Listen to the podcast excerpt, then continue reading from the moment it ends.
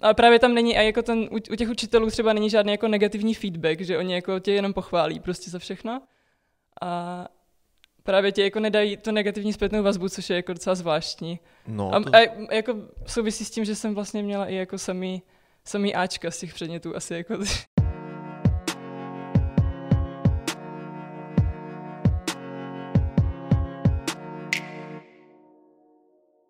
Dnešním hostem podcastu Světový je Radka Peňázová, ze kterou si budeme povídat o jejím studiu na partnerské univerzitě na Tajvanu.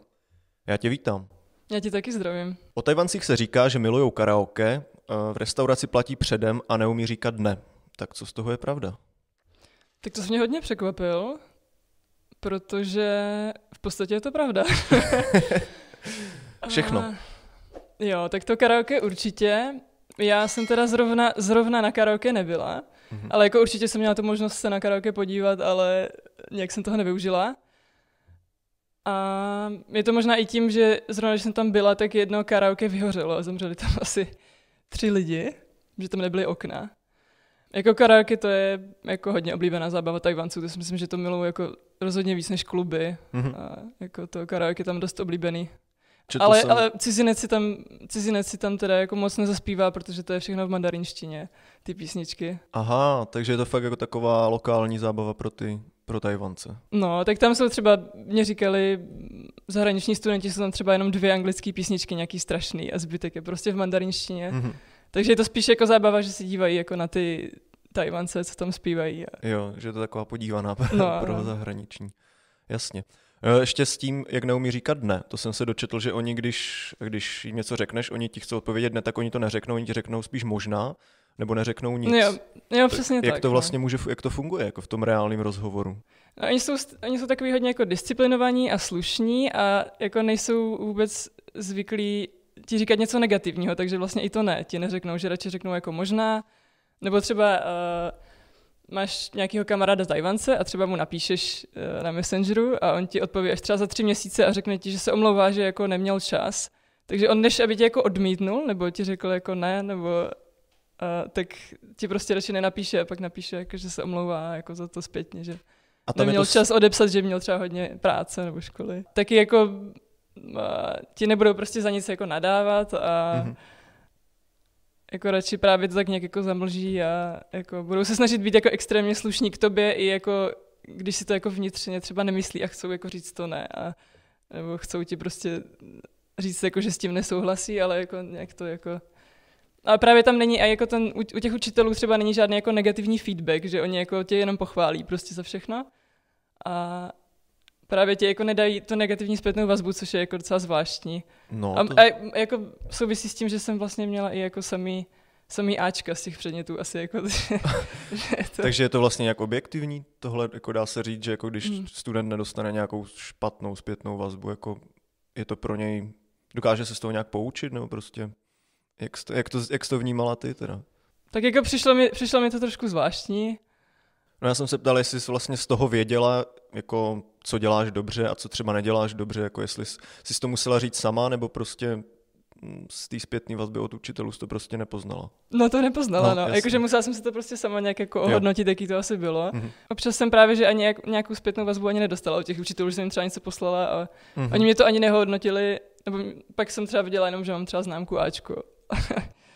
Jasně. To je, jako ta škola tam byla hodně jednoduchá, teda hodně jednoduchá. To je bylo, možná to jsem opravdu nečekal, to bylo až moc jako, až třeba na úrovni, jako některé předměty až na úrovni základky bych řekla. No, Jo, to je možná sen některých studentů tady v Česku, no ale k to- tomu, se, k tomu se ještě dostaneme. Když se vlastně to tvoje studium vezmeme od začátku, tak Tajvan uh, byl nějaká tvoje primární volba, nebo jsi měla na výběr mezi víc zeměma, kam chceš jet?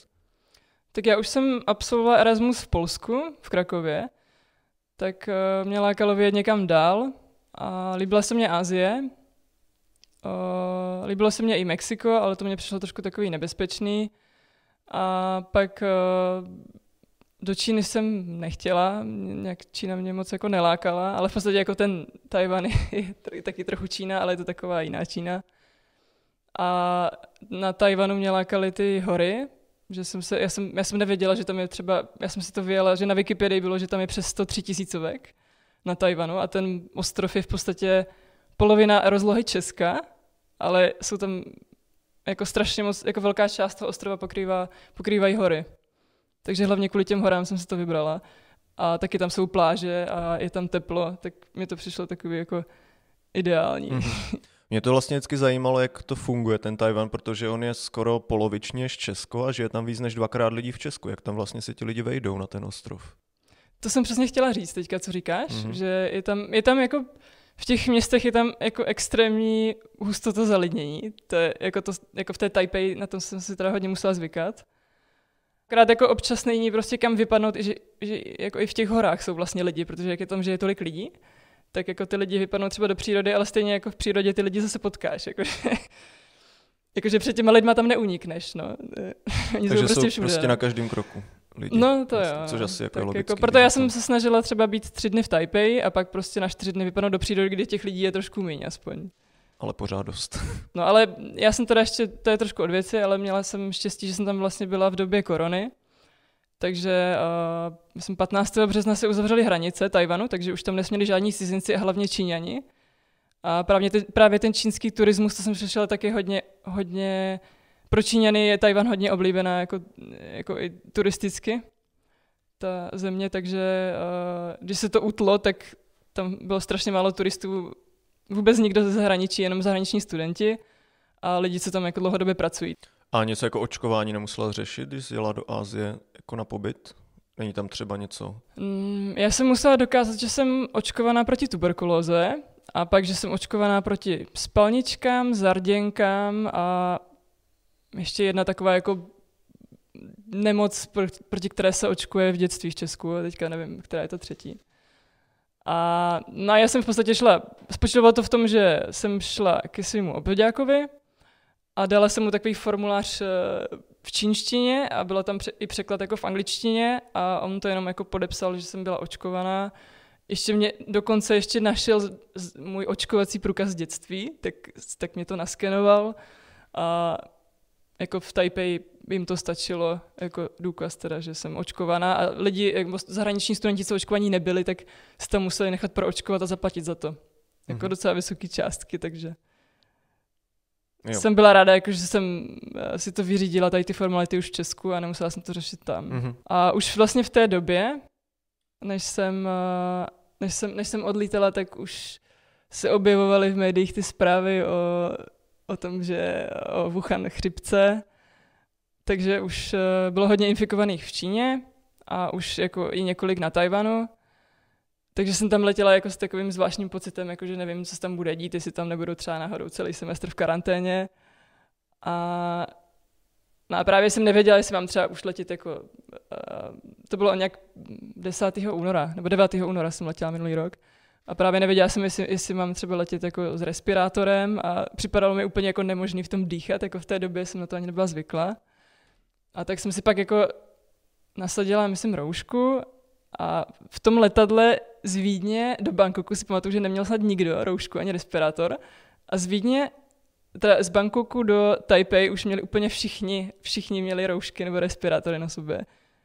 Že se trošku jako změnili ti pasažeři jako v tom letadle, že už to byly jako spíš Aziati. Mm-hmm. Jo, takže vlastně zaži- zažívala úplně ten začátek. Začátek, začátek korony, no, začátek mhm. korony mm. a šla jsem skoro k tomu jádru, jako do Číny. Jak tam vlastně teda proběhlo potom ta tvoje integrace do té společnosti, když jsi tam přiletěla, jako jak to, jak to probíhalo? No já jsem, já jsem byla úplně jak výříkové vidění a hlavně já jsem první tři dny skoro nejedla, protože já jsem nevěděla, jak jsem objednat jídlo. Aha. Protože já jsem nerozuměla těm nápisům, těm, jako té mandarinštině, že to jsou všechny kliky háky a oni třeba neměli ani obrázky a nemluvili vůbec anglicky. Jako to, já jsem právě si myslela, že ty lidi budou mluvit anglicky, když to je hlavní město, ale tam skoro nikdo nemluví anglicky. takže, takže já jsem nevěděla, jak se mám objednat jídlo.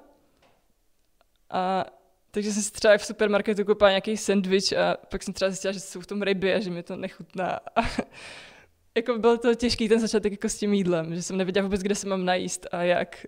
A to jsi vyřešila potom jak, teda třeba tuhle svízel s těma restauracema? No já jsem se musela o to jako hodně, hodně zajímat a jako chodila jsem hodně s lidmi, kteří mě poradili, jako mm. co si mám koupit a nejdřív jsem třeba jedla nějaký dražší jídlo, jsem šla třeba do nějakých restaurací, kde měli anglický menu, tak to bylo třeba dražší to jídlo.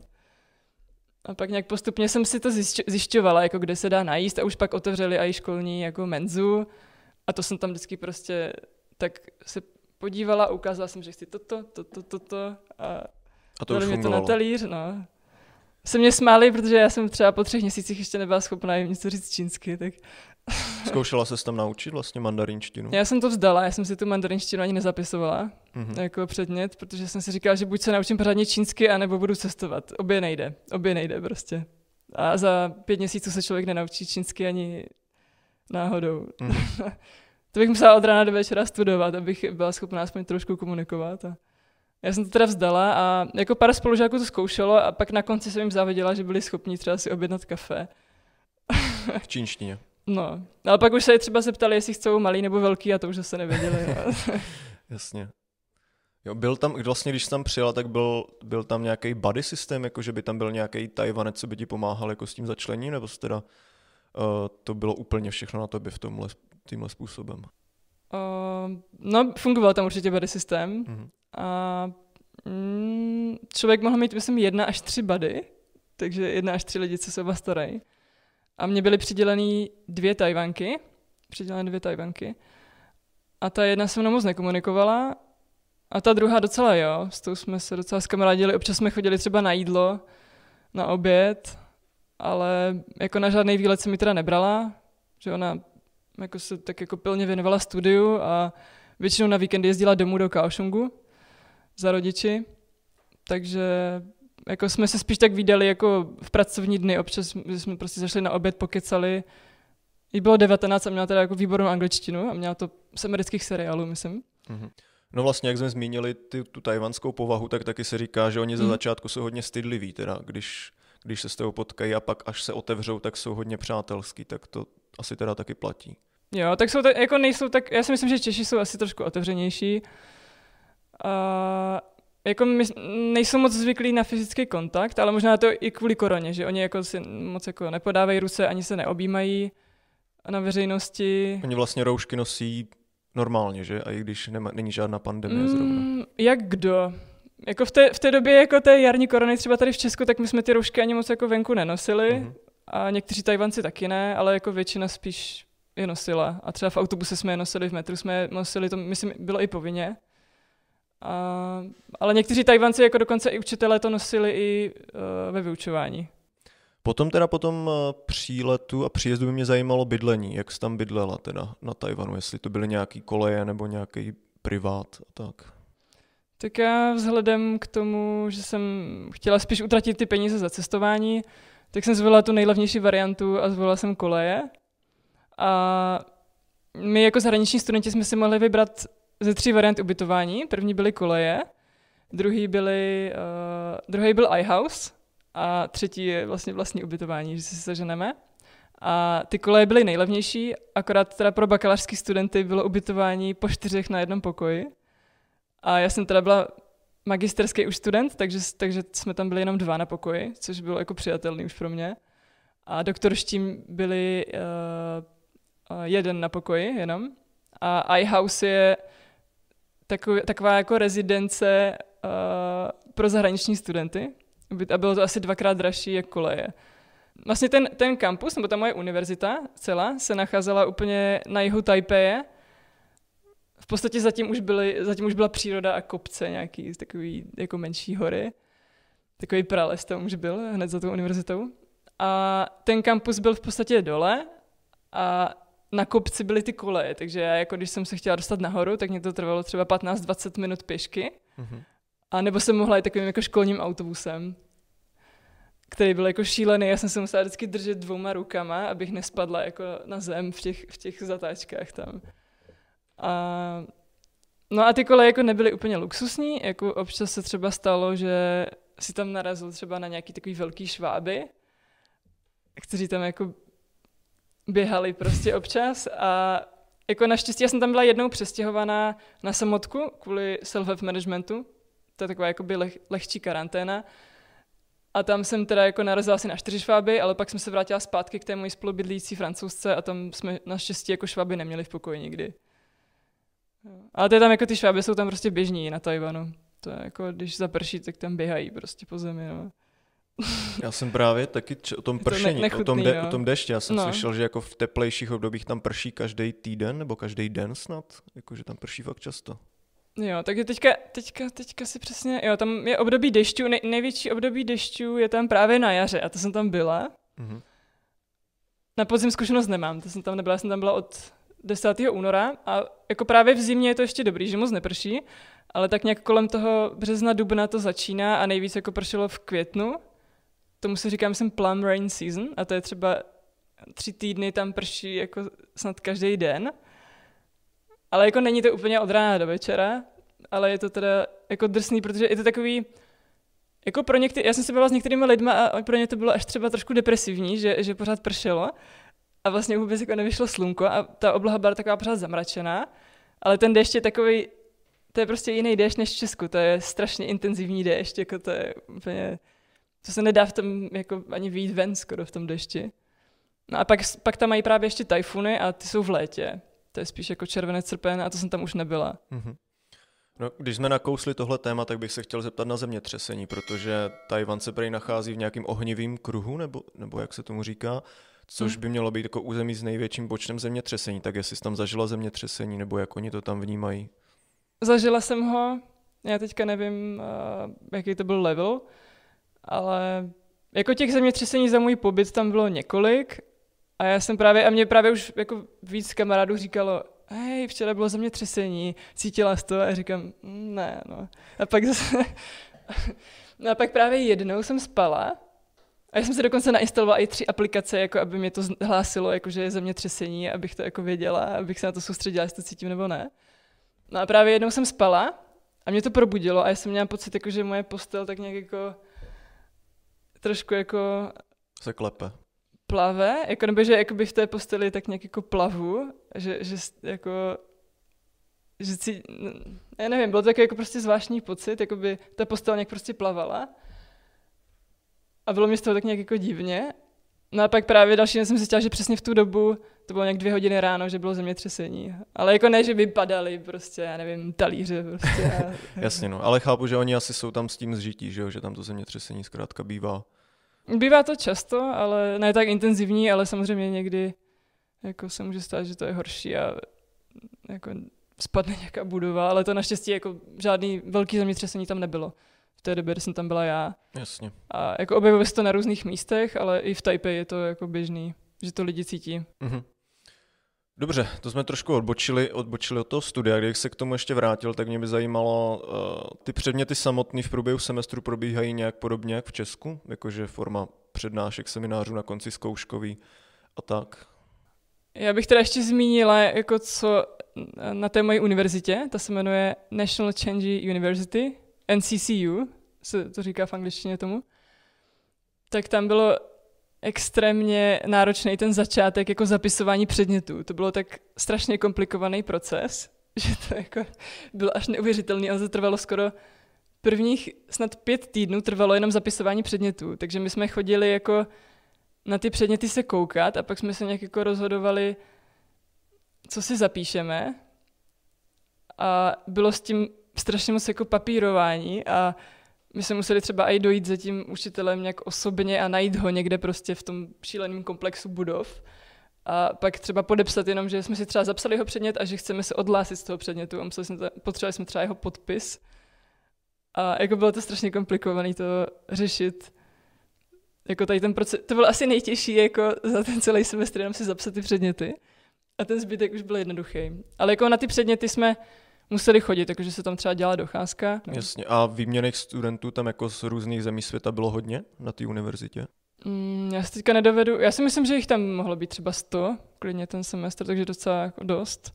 A nejvíc tam bylo francouzů na mojí univerzitě a myslím, že i celkově na těch dalších univerzitách bylo taky většina francouzi a pak třeba i Němci a dokonce tam bylo i, jako potkala jsem tam třeba 15 Čechů ještě, uh, nebo možná i víc. 15 Čechů třeba a 5 Slováků jsem potkal na Tajvanu. Jako různě, jako ne, ne v rámci téhle univerzity, ale, ale no, prostě no, v, rámci, v rámci té mojí třeba pět a ostatní byli z ostatních univerzit a jednoho kluka jsem tam potkala, že tam pracoval jako Čech. Jak to tam vlastně s prací probíhá? Nevím, jestli jsi tam taky pracovala, nebo jsi jenom, uh, jenom studovala? Uh, no podle informací, co jsem četla, než jsem tam měla, tak uh, jsem zjistila, že se neuděluje pracovní výzum pro zahraniční studenty. Uh, takže jsem nad tím ani nepřemýšlela, že bych tam pracovala.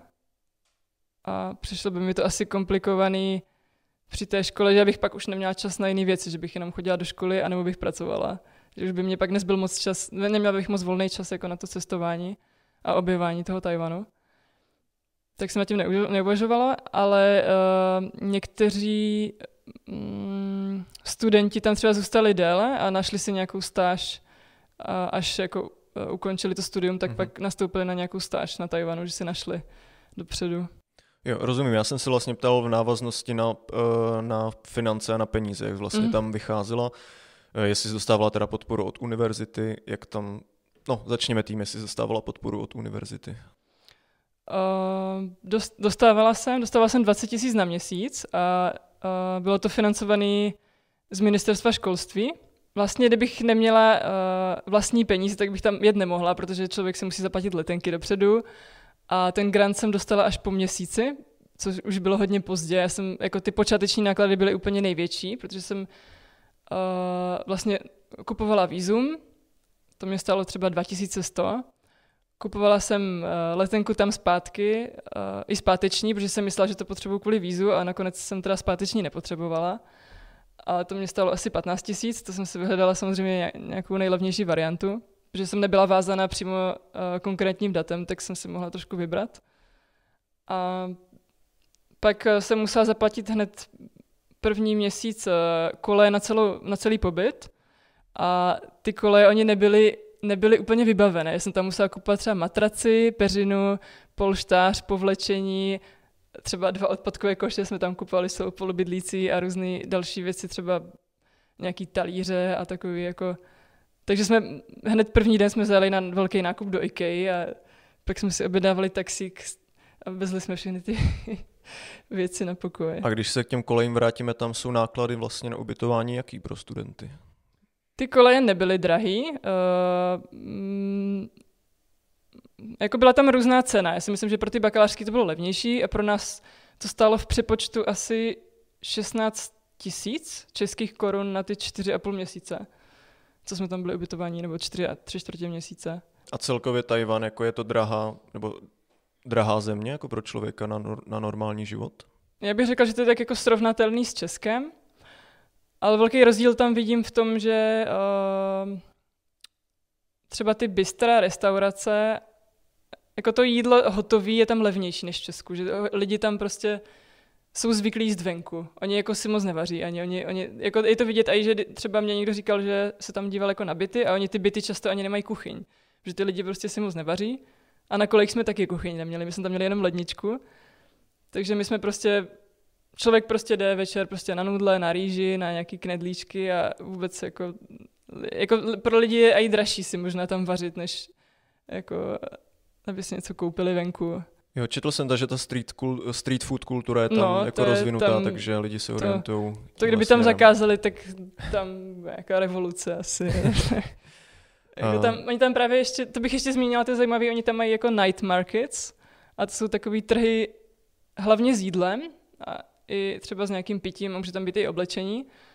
A je to většinou, je to právě ve městech, třeba v Taipei jich tam, já nevím, kolik jich tam, může jich tam být klidně třeba 10 po Taipei v různých jako čtvrtích a vždycky se to otevře, přijdou tam ty stánky, otevře se to třeba v pět hodin a jede to až do noci a jako právě každý ten trh je něčím specifický, že tam mají jako různý třeba jiný jídla, jiný speciality a jako hodně tam, občas to tam třeba smrdí, jako že tam mají třeba tu pochoutku stinky tofu, to je asi nejznámější jako věc na Tajvanu. Tak a to, to je fer, obsat, to no, já jsem právě neměla jako odvahu to vyzkoušet, ale někteří lidi to zkoušeli a jako prý to nechutná špatně, ale to strašně, strašně to páchne. To páchne třeba na 30 metrů. Mm-hmm. A to je fermentované tofu, jako nevím v čem. Ale hrozně to smrdí a já, já jsem jako nemohla právě ani u toho stánku, třeba když to prodávali stát a jít, jíst třeba jiný jídlo, protože mě by to zkazilo chuť k jídlu. A, ale právě jako Tajvanci, to, oni to asi nevnímají už, ale když jako cizinec jako to, to cítíš, tak to je úplně neuvěřitelné, jak to páchne a že to vůbec jako můžou prodávat. Jako by v Evropě nedovolili vůbec, jako aby se něco tak jako strašně smradlavého prodávalo na ulici. Je prostě jeden, dalších, jeden z dalších šoků takhle jako v, v No to bylo, jako to bylo fakt strašný smrad, jako neuvěřitelný. Kromě toho uh, zkoumání Taipei a tak uh, cestovala, už to zmínila, že jsi teda cestovala i dál po tom ostrově, tak měla šanci projet většinu toho ostrova, nebo, nebo jak to vlastně bylo? Já jsem teda neplánovala, že tomu až tak propadnu. Jako já jsem si právě kvůli tomu kupovala, ještě než jsem tam měla nějaký boty, takový jako do hor. A ptala jsem se jedné, uh, jedné holky, co tam byla přede mnou z Masarykovy univerzity na, na tom NCCU, na té univerzitě. A ptala jsem se jí, jaký si mám jako vzít boty do hor. A ona říkala, no možná radši vyšší kvůli hadům. Tak jako to mě docela vyděsilo, pak jsem se dívala, že tam je asi osm jedovatých druhů hadů na Tajvanu. A dokonce jsme tam měli třeba nápisy F kampusy, že tam jsou jedovatí hadi, že se máme dávat pozor.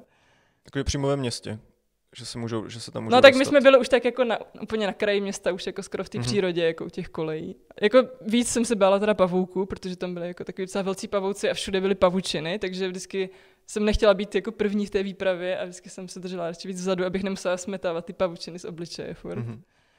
No a hory, jako dostala jsem se tam asi na pět tři tisícovek, a jako šla jsem tak postupně, že jsem nejdřív začala chodit na ty jednodenní výlety, jako na ty menší kopce a našla jsem tam strašně moc lidí, co je to taky bavilo a byli takový jako taky outdooroví.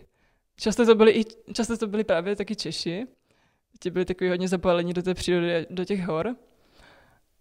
Tak nějak jsem se dostala, jakože jsem to i organizovala, nějaký ty výlety jednodenní a pak jsem e, jako zjistila, kteří lidi jako míří trošku výš, že chcou do těch vyšších hor a jako větší zážitky a třeba stanovat někde v horách. Tak jsme tak jako postupně nakupovali i to vybavení, že jsme si koupili třeba uh, stany, uh, spacáky, vařiče a jako takové věci, co můžeme pak sdílet dohromady. A jako vyrazili jsme do těch vyšších hor, no. třeba na nejvyšší horu Yushan, to je má skoro 4000. Mm-hmm. A jako člověk by si tam měl vyřizovat i nějaké jako povolení, když chce jít nějaký trek jako v těch horách. A jako často nám to zařídili třeba nějací Tajvanci, jako tu administraci. A třeba o tu nejvyšší horu je hodně velký zájem, protože to je docela jako jednoduchý trek. A dá se tam přespat na nějaké chatě a člověk si musí jako zařídit dopředu třeba to přespání. A někdy, může, musí, může, musí, někdy třeba musí žádat třeba čtyřikrát a po čtvrtý se mu to podaří, jakože ta kvota, jakože ho tam vezmou. To se dělá nějakým losováním, myslím, jakože mm-hmm. se vylosou lidi, jako co, co jim to povolí. Protože jak je Tajvanců hodně, tak eh, Jasně. aby tam nebylo až tolik lidí. A... A kdyby se vrátil no. ještě k, ke škole, tak by mě zajímalo teda zkouškový období, jak tam probíhá. Já jsem tam zkouškový období skoro jako nezaznamenala. Aha. Já jsem, jako v rámci jednoho předmětu jsem měla nějakou esej a jinak uh, jsem měla, v té polštině jsem jako pracovala průběžně celý semestr, to byl asi předmět, ve který jsem pracovala nejvíc. Mm-hmm. Tam jsem plnila úkoly na každou hodinu a na konci teda jsem měla zkoušku. A měla jsem tam i nějakou prezentaci v polštině dokonce. o České republice. A jinak v rámci jednoho předmětu Jinak jsem žádnou zkoušku ani neměla, teďka nevím, jaký bylo ukončení jako u těch dalších předmětů, ale v rámci jednoho předmětu bylo zajímavé, že my jsme si museli povinně vybrat jeden ze dvou výletů, jako s profesorem. Uh, a já jsem si teda vybrala nějaký výlet do nějakých hor, asi na tři dny. A to bylo zrovna s profesorem, který ne, neuměl moc anglicky. A to jsme jeli do nějakých hor, asi 2000 něco. A měli jsme, měli jsme, se, měli jsme se tam podívat k nějakému jezeru, měli jsme tam jako jít nějaký jednodušší treky. Uh, viděli jsme tam, viděli jsme tam uh, hodně starý stromy, třeba 3000-4000 let starý stromy Cypřiše.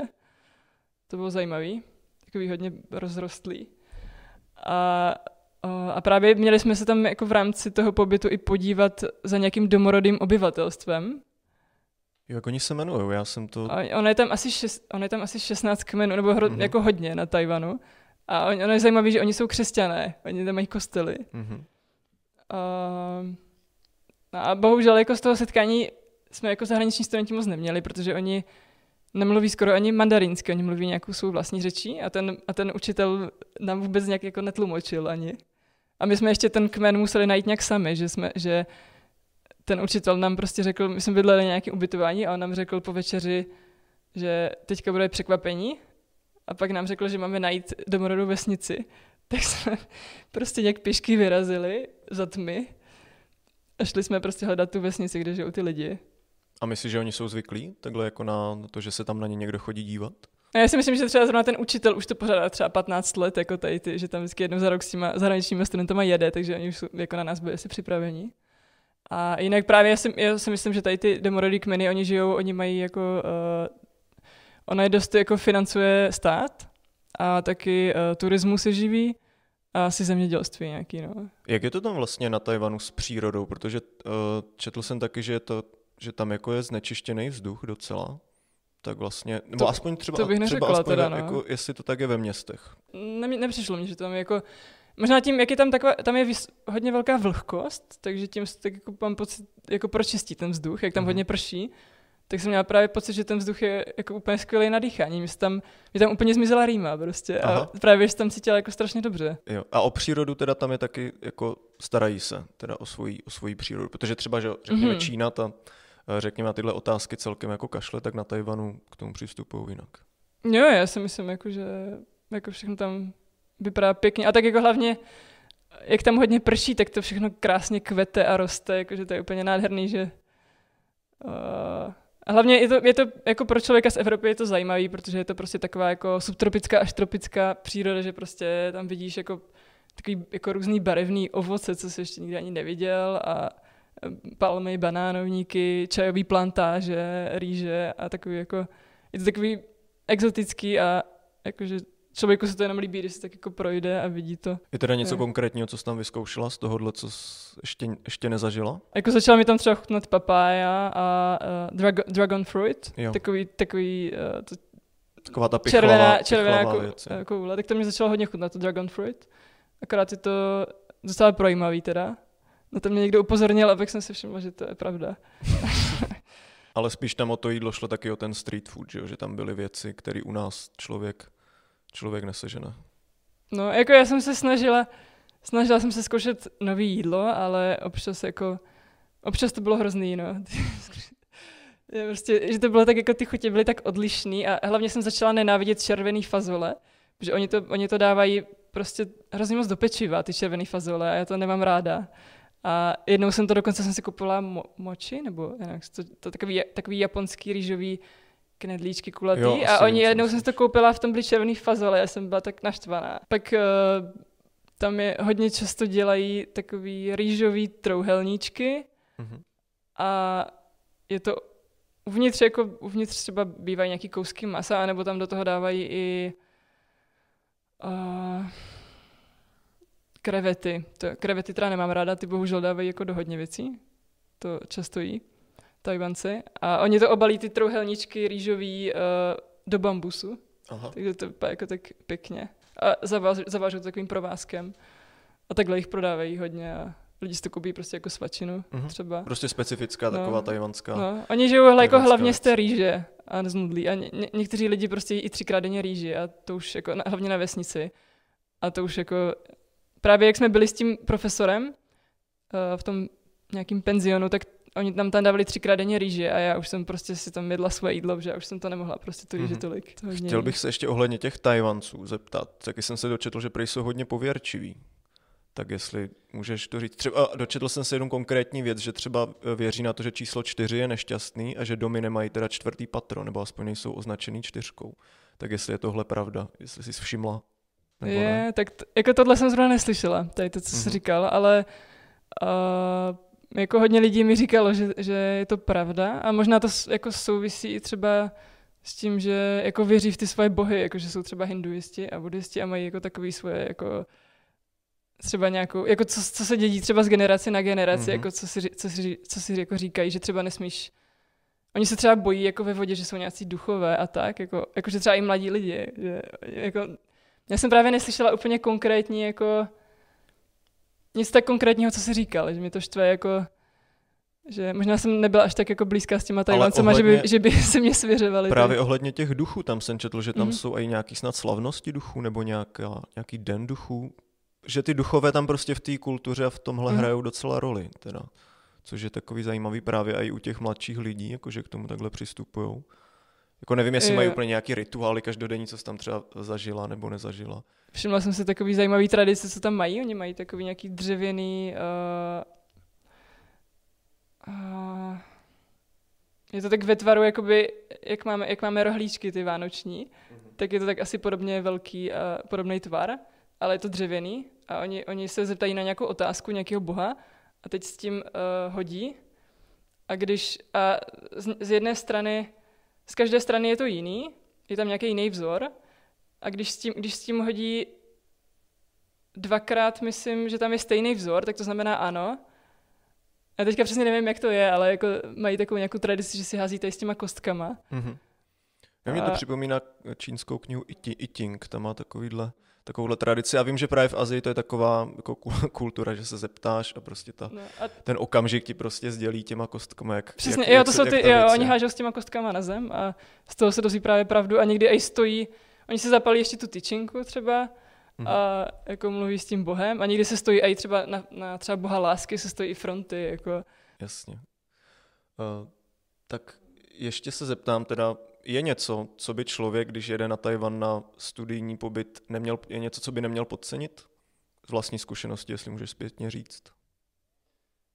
Tak měl by, tak měl by prostě čekat, jako, že to bude úplně odlišná zkušenost než v Evropě a měl by být jako hodně, hodně otevřený a, a měl by být jako tak nějak jako kulturně jako ohleduplný, jako že, že prostě jsou jiný jako způsoby, jak se chovat a jako nebát se, nebát se prostě, nebát se komunikovat, i když jako neumím čínsky a prostě tak nějak jako rukama a nohama se nějak snažit domluvit, i když jako to vypadá prostě třeba na první pohled bezvýchodně ta situace, tak pak třeba ten člověk třeba zavolá někomu, kdo umí anglicky telefonem a třeba se pak s ním domluvíš. Tak dobře, já děkuji moc, že jsi přišla popovídat o Tajvanu, bylo to zajímavý, pro mě úplně jiný svět, asi něco pro tebe, jako když jsi tam přiletěla na Tajvan. A děkuji i vám, že jste to dokoukali až sem. Doufám, že vás to bavilo a budu rád, když si z toho něco zajímavého odnesete. Zderec. thank you